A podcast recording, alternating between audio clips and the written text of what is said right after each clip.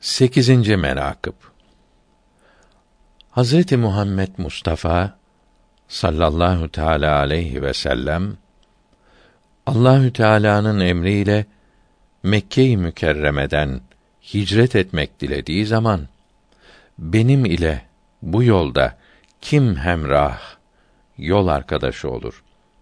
Canına ve başına kim kıyar dediği zaman herkesten önce Hazreti Ebu Bekr radıyallahu an ileri atılıp anam ve babam, mal ve canım cümlesi yoluna feda olsun ya Resulallah.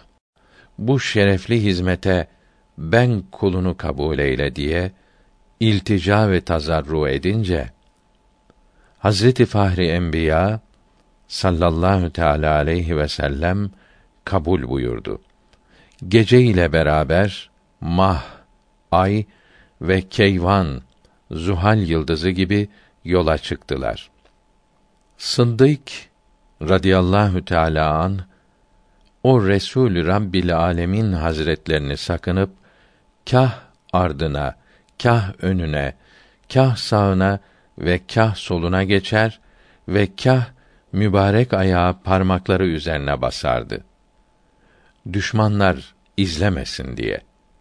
Bu esnada Habibi Hüda Hazreti Muhammed Mustafa sallallahu teala aleyhi ve sellem buyurdular ki: Ya Ebu Bekr, ne ızdırap çekersin? Kendi nefsin için mi korkarsın? Cevap buyurdular ki: Haşa, sümme haşa ki Ebu Bekr bu yolda kendi canını sakınıp kayırsın. Belakin ya Resulallah, mübarek cesedinin bir kılına halel gelir diye korkarım ki benim gibi binlerce kimsenin başı düşse yeridir. Sen din sarayının mimarısın. Resulullah sallallahu teala aleyhi ve sellem üzülme. Allahü Teala bizimledir buyurdu. Mağaraya geldiler. Ebu Bekr radıyallahu teala an dedi ki: Ya Resulallah, bir miktar sabredin. O mağaraya ben kulun gireyim.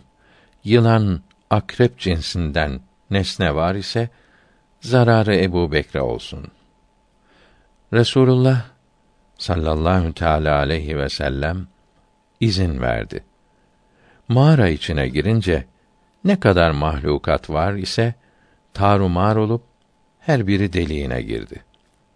Hazreti Ebu Bekr radıyallahu teâlâ anh, sırtından mübarek gömleğini çıkarıp, parça parça edip, parçalar ile o deliklerin tamamını tıkadı. O deliklerden biri açık kaldı.